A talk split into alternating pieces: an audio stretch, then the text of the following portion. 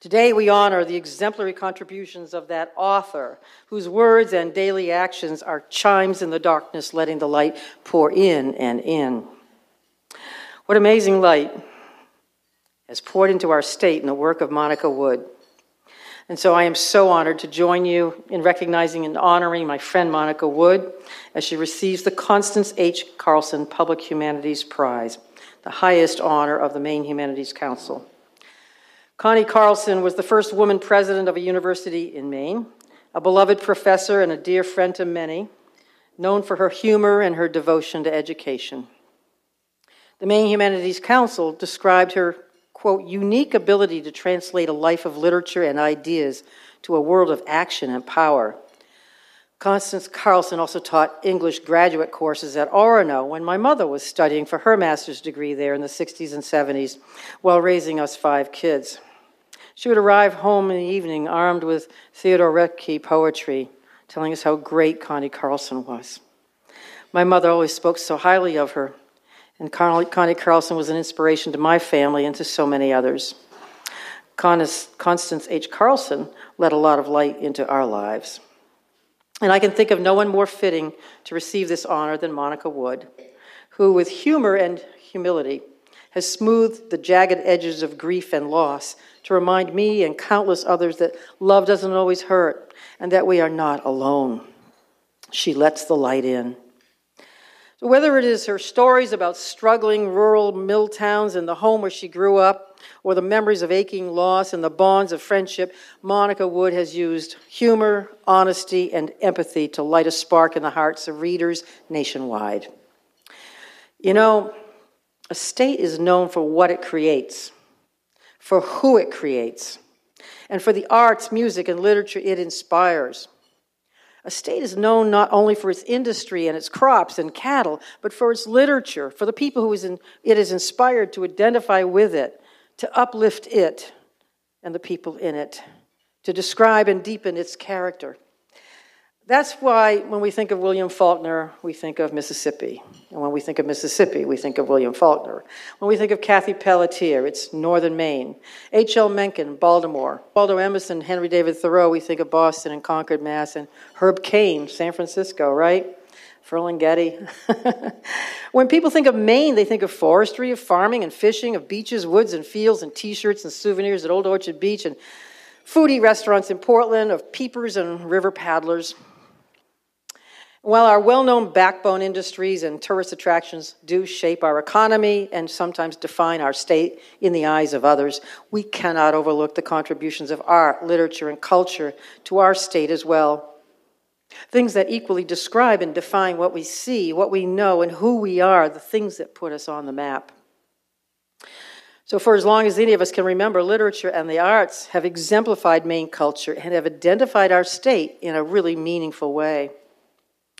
Those whom the Humanities Council has honored before stand out as guardians of conscience and culture in the state of Maine. Gary Lawless, Donald Soctoma, Neil Rold, Billy Gammon, Tabitha King, and others. These remarkable individuals and so many other writers and artists, such as Edna St. Vincent Millay, Dolaf Ipka, Winslow Homer, Marsden Hartley, Andrew Wyeth, Jamie Wyeth, Stephen King, Wes McNair, hey Wes, saw you hiding back there. Betsy Scholl, Peter Ralston, Carolyn Chute, Louise Nevelson, Stu Kestenbaum, Lily King, Cathie, and others, all inspired by the wild wonders of our state, have all become identified with our state, have all enhanced our sense of community, and continue to expand our senses, open our eyes and ears and minds to the wider world of our imaginations. They light up our life. Some people ask, oh, why are the arts important? Why should we care about literature?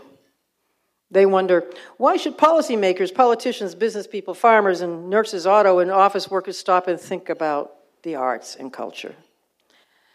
And my answer is, because our eyes can only see what is in front of us, because our ears hear only the sounds that are in the moment, our hands feel only as far as our reach. Literature and the arts, however, expand our horizons, help us see what is not obvious, help us hear things unheard, help us think differently. Finding connections between such disparate things and knowing that our world is a greater, much larger, better place, they elevate our soul. They get us through grief and fear and uncertainty into repentance and forgiveness. They let the light into our lives. And so today we honor this perceptive Mainer, a woman who found inspiration in beauty parlors, bean suppers, corner markets, rivers and paper plants, the hills and roads and mill gates that crisscross this state, the humane eccentricities of its people, their ethnic heritage, their bond with the land and with the waters, their isolation, their independence, work ethic, humor, humanity. Her craft is born of hard work, of tireless rewrites, and openness to criticism, edits, and change, I'm told. She is an assiduous craftsman. She cannot not write, as husband Dan says. She is the crafter of careful phrases that stick in your mind. Take these, for instance. I was flipping through my books. I've read all of them. Looking at what I underlined. I underlined things like, quote, dragging my hometown behind me like a shirt tail I can't keep tucked in. Cool? Or in One in a Million Dollar Boy, Louise kicked and scratched at life until the very end. Or also from the same book, quote, she'd gone clammy in the melting heat, Quinn noted. He felt like a tour guide who'd led his party into a quaint town square only to discover a public hanging. Quote, she pulled into the Citgo station and opened the door to a blast of thick, chewable air. And in Any Bitter Thing, quote, in and in he goes, his Maine, his old life, his younger self appearing before him as the road unrolls like a spool of remembered cloth. God, my God, he praises, is it here you have waited? Or also in Any Bitter Thing, quote, his voice sounded like poured cream, exactly as I once knew it. And then in Ernie's Ark, quote, a character describing his father in a short story, The Temperature of Desire, he said, quote, our father was a faithful man, and I miss him still. That machinist who loved scales, everything calibrated, quantified. He measured anger in ounces, surprise in feet, and happiness in degrees Celsius. That's the writing of a Humanities Award winner. Monica's a big fan of poetry, you know. The first thing she ever published, I'm told, was one of a series of poems about working people, one entitled Waitress. I don't have it to read, so I'm not going to. I feel the same way about mine. What she writes is clearly informed by poetry, though, by the art of choosing words carefully in a measured fashion. For every word she's written, there's a reason it is there. In other books, you know, there are parts you can skip over or breeze through. Monica simply does not write the parts that people skip. And when it comes to writing for the theater, her beautiful productions, Papermaker and Half-Light, she understands that the word playwright is not spelled W-R-I-T-E, but W-R-I-G-H-T, as in wheelwright, because it is a true craft, not just a matter of dropping random words on paper. But this is the Public Humanities Award. I want to talk not simply about Monica Wood, the author, and her power of observation and understanding. I want to talk about Monica the person, Monica the public persona. I want to talk about the Monica Wood who changed people's lives as a guidance counselor in Westbrook and whose former students, whether now historians or researchers, scientists, welders or homemakers, who even now message her or stop her on the street to say, oh my God, you changed my life. I want to talk about the Monica who loves libraries and knows their value, because I'm told there are not many libraries that she has not gone to. I want to talk about the Monica who, with her wonderful husband Dan, went public with a very personal story of a mental health issue in order to help others overcome the stigma of depression and obtain effective treatment. Monica and Dan's courage and grace to speak openly about trials in their own lives has been a refuge in a turbulent sea for so many, including my own family. Together, they've created a shelter from shame and a home for healing for friends and strangers alike. She said, quote, "We're not hiding this," she said in the newspaper. "This happened, and it takes so much energy to hide and so much less to be forthright and say, hey, this is part of life." Her openness and honesty about dealing with a difficult situation, Dan said, quote, "is part of what makes her such a valuable citizen of Maine." And I want to talk about the Monica Wood, who was one of the judges in the Poetry Out Loud contest this past March, and who just the other day admonished the Portland Press Herald for its headline disparaging the state champion, minimizing his victories. A wonderfully talented Lewiston high schooler, because he didn't win the national championship, but only came in 9th in the nation. An incredible victory for a young man from Angola with an irrepressible talent for reciting poetry. So instead of, quote, "coming up short," as the headline read, Monica said, "This son of Maine rose to the top of a crowded and talented field, the winner in his home state, and one of 9 finalists in the nationals." The headline should have read, "Student from Lewiston High School makes Maine proud." I want to talk about Monica Wood, who spent 3 years teaching writing at to women inmates at the Maine Correctional Center. She told me she just did it because she felt like helping those women and giving them some kind of the humanity and dignity that they deserved, especially after recognizing that so many of them were there basically because of bad decisions they made involving bad men. At first, the group would meet anywhere they could, even in a closet, while they began to take writing seriously. Monica had women writers come in who signed the books for the women, books which the women then treasured among their scarce possessions. Monica then would ask the women to write something in that same style or spirit of the writer, in the style of Hannah Holmes, for instance, about science, or Betsy Scholl about poetry. She organized public readings for these women, these inmates, to make them acknowledge and articulate what it is they felt and make them proud, which became a big event at the prison, I guess. And this program caused the guards to start looking at women differently as well. Some of the women became more articulate, began talking with each other, and developed supportive relationships within the prison over books, over writing. And the guards saw these women now as whole human beings, articulate, intelligent. She had brought light into their lives. One morning, Dan and Monica both told me there was a horrific snowstorm. Monica was scheduled to do her class at the prison. Dan said to Monica, "You shouldn't drive to Wyndham. You just got to cancel." Monica said, "I'm going."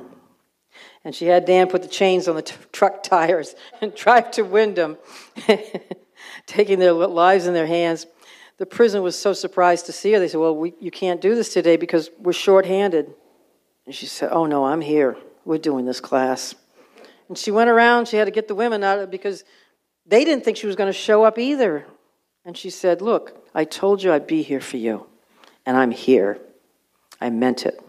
This fidelity, writers in a difficult situation, made such an impression on the guards and the inmates, elevating their own self-esteem. She treated them with the dignity and respect as she does everyone she encounters. I think in dark times of our lives and in good times, we need literature, we need good words, we need the poet's conscience, the magic of language, the skilled seamstress of thought, healer of souls, a light in a sometimes dim tunnel. "Ring the bells that still can ring," Leonard Cohen wrote. "Forget your perfect offering. There's a crack in everything. That's how the light gets in." Life does not admit of perfection, as Monica Wood knows, by any definition. Life is not where we make things perfect, not in our work, in our marriages, in our families, not in our love of country, or in our government. There are imperfections, cracks in everything we put together, physical objects, mental constructs, emotional ties, but that is where the light gets in. That's where confrontation and redemption lie. With the brokenness of things and the imperfection of people, it is there that the light gets in. So I return to her own words to demonstrate some of the lessons of Monica Wood's words and her life. She talks about grief and loss in real terms. Quote, "The world looks wrong after a death. The world looks wrong after a death. Its elements tilted, the insides of things exposed in ways you don't want to see. But you do see, you know things you don't want to know," she writes in When We Were the Kennedys. And in Any Bitter Thing, she wrote, "He thinks he knows grief in its every shade, as a dread of nightfall, a glue that has to be walked through, a ticking clock in an empty room, each talk like something taking bites inside his body. He thinks he knows how grief works. It sucks taste from apples, it drains color from trees, it makes absence in presence. He thinks he's ready, but grief does not prepare the bereaved for future grief. Grief is not something you get good at. Practice does not perfect anything." About forgiveness, she has written, quote, "In My Only Story," quote, "You see how the coats are jammed every which way? I asked her as we passed through the mudroom. The people who live here don't mind the smell of each other. They don't mind each other's blunders. Forgiveness in this house rolls like the silk off a spool. If someone hurts you, you assume they didn't mean it." And in My Only Story again, quote, "Until this moment I had believed forgiveness to be a special virtue, a beneficence God expected of good people. But it wasn't that at all. Forgiveness was an instinct, a desperate impulse to stay connected to the people you needed, no matter what their betrayals," end quote. And about life and learning, she wrote, quote, and this is from My Only Story, I love this, "You have to have babies. You have babies to teach and learn, Leighton. You teach them to love dogs and sparrows and God. You learn to love the world all over again. The whole emerging world where a spider walking up a phone pole is a great big mystery. You teach them to be kind to others. You teach them to vote. You teach them a little respect for people and that they don't understand. And then by God's good grace, you wind up teaching yourself the same lessons you learned as a kid or didn't learn to, or forgot. And then the world is just a little bit better for everyone." While the discussion is about having children, the words also describe the act of writing and how Monica's own stories give us new eyes to see, new things to feel, new light in the shadows of life, teaching us to love the world all over again. And finally, I think it is in the voice of 104-year-old Ona Vitkus in One in a Million Boy, who, as she's fumbling to recall the words of her native language, as Monica Wood seems to describe the very art of writing. Quote, "Outside her bubble of clarity lived a muffled chaos, a rising panic, a voice on a phone, but nothing reached her. Words zapped loose, first disembodied nouns, then white-hot adjectives. Then a great spilling of fully formed sentences like rabbits leaping joyfully from a bottomless hat. Fearful to break the spell, she kept speaking, words upon words, every syllable a gift unwrapping." Every one of Monica's words and deeds is a gift unwrapping. Her stories let us walk in someone else's shoes, see the light in someone else's heart, the goodness in their souls, the goodness in our own souls, the light in our lives. So congratulations, Monica, on this well-deserved honor.